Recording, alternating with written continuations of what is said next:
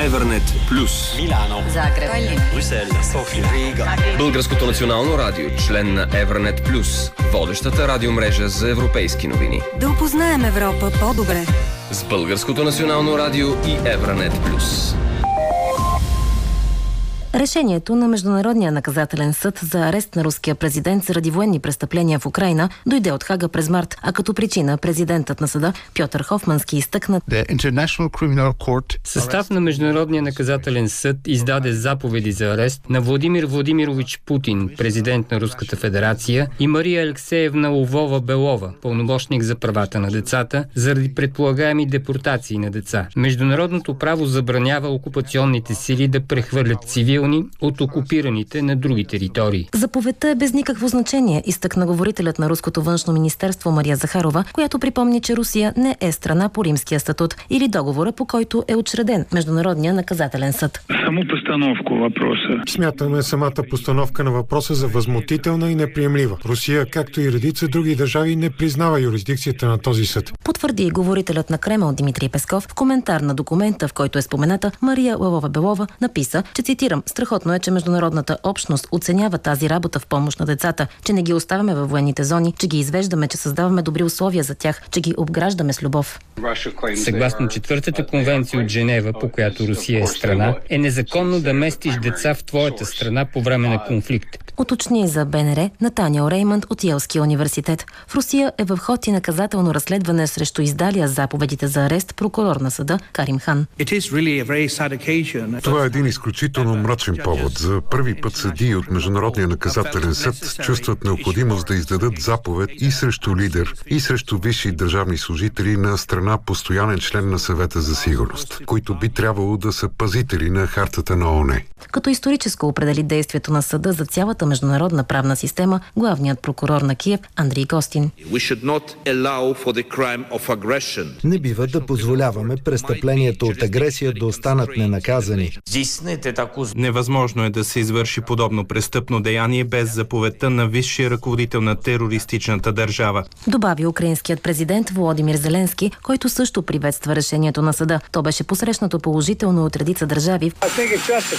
Международният наказателен съд не е признат в международен план от нас също, но смятам, че той направи много силен ход. Каза американският президент Джо Байден. Чуха се и предупреждения, например от сръбския му колега Александър Вучич. Я мислим да е то... Мисля, че разпореждането за арест на Путин ще има лоши последици. То показва огромното нежелание да се говори за мир. Каза президентът на Сърбия, която заедно с България е една от страните по римския договор.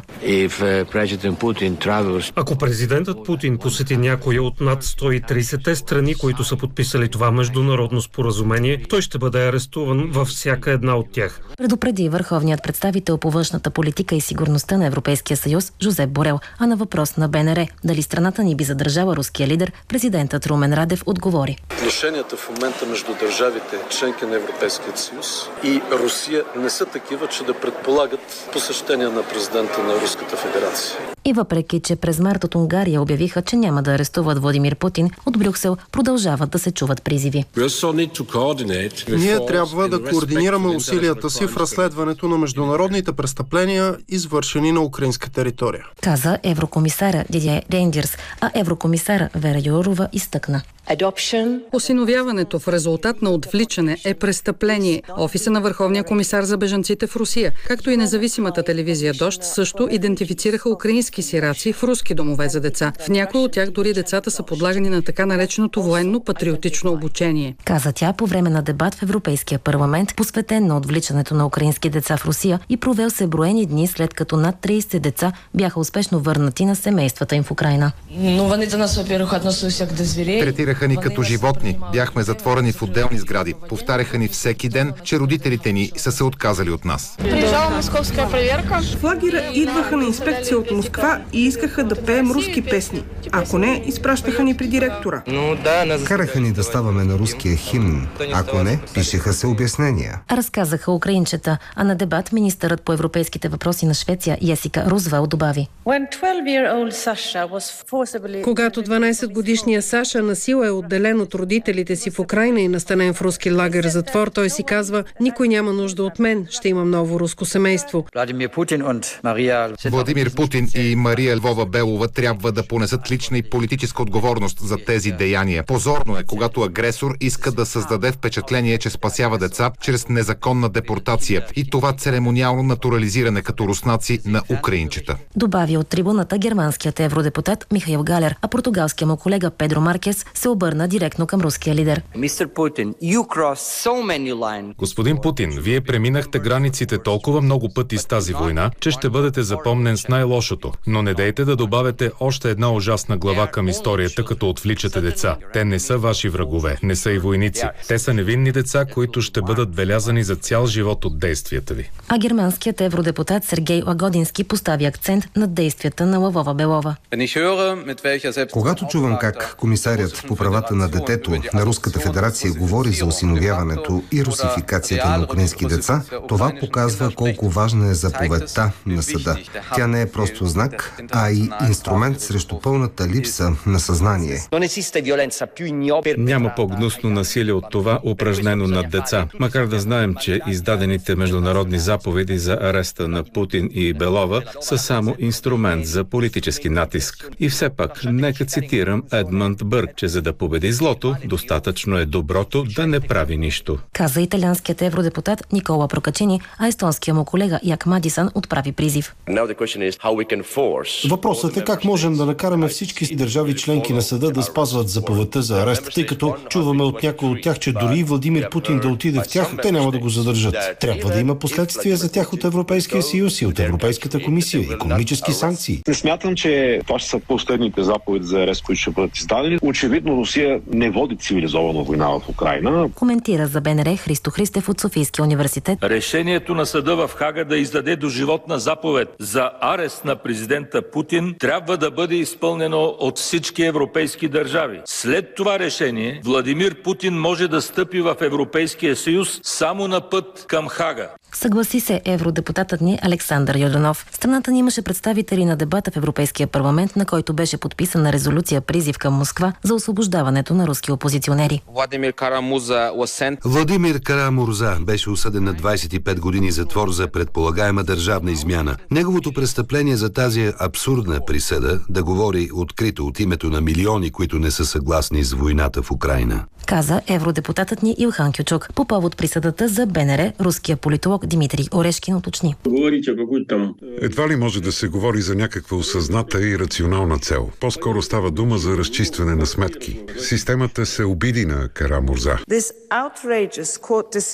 Това възмутително съдебно решение е поредната демонстрация на политическата злоупотреба със съдебната система в Русия. Солидарни сме с Владимир Карамурза, Алексей Навални или Яшин. Русия трябва да осигури достъп до здравни грижи на всички в затвора. Призова Европейският здравен комисар Стела Кирякидо. В Русия не останаха много хора, които публично да критикуват войната и най-вече да декларират солидарност с Украина. Владимир Карамурза е един от тях, смел публицист, воден от своето желание да създаде по-добра държава, подобно на нашата цел, неговата е свободна Русия. Призоваваме Русия да освободи Навални и Карамурза. Призоваваме комисията да апелира и за освобождаването на Джулиана Санж. Никой не трябва да лежи в затвора, защото казва истината. Ногтите на Путин стават все по-дълги и се забиват все по-дълбоко. В момента, в който чуваме, че е отговорен за престъпления срещу човечеството в Украина, той се опитва да запуши устата на опозицията в Русия. Изтъкнаха по време на дискусията евродепутатите. На дебата те настояха виновните за арестите и осъждането на опозиционери в Русия да бъдат вписани в санкционен списък на Европейския съюз, а потърпевшите защитени по Европейския закон за нарушаване на човешките права. Искането за вписването изтъкна изтъкна и евродепутатът Ги Верховщата.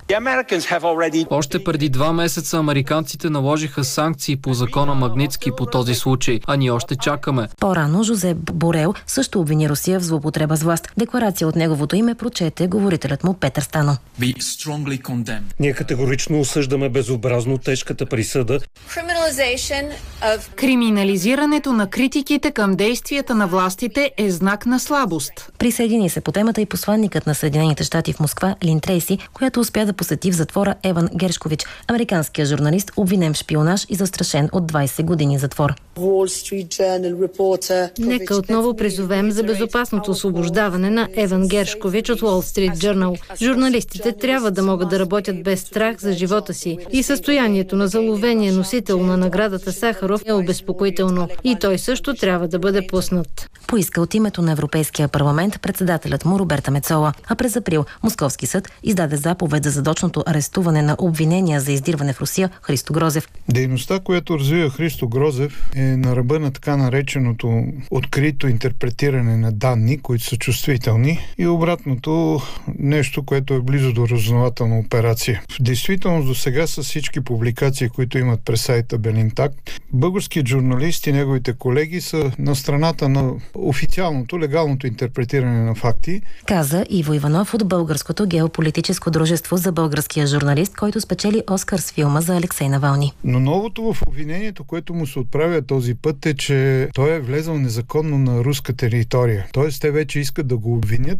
в открит шпионаж. И като говорим за присъди от Русия срещу Навални, скоро тръгва ново дело, което го заплашва с 30 години затвор срещу Карамурза. Каква е целта им? Уморяване на противника за трешетките или сплашване на неговите последователи извън тях? По-скоро стремежът е да се покаже на други такива подобни, ако има желаящи сред интелигенцията да се изявят срещу режима, какво ги чака. А на доживотната заповед за арест на руския президент? Ако той има късмета да стигне пред Международния наказателен съд, със сигурност ще го очаква затвор, но не и смърт. Заповедта показва само едно нещо, че се дава ясен знак, че от тук нататък Владимир Путин под никаква форма не е легитимен в международните отношения. Това е сигнал обкръжението на Путин да намери начин да се раздели с него. Европейския съюз когато говори и европейските институции за неговото явяване пред съда, въобще не го правят формално, а залога е поставен, чертата е премината и Путин повече няма да има място сред международните лидери.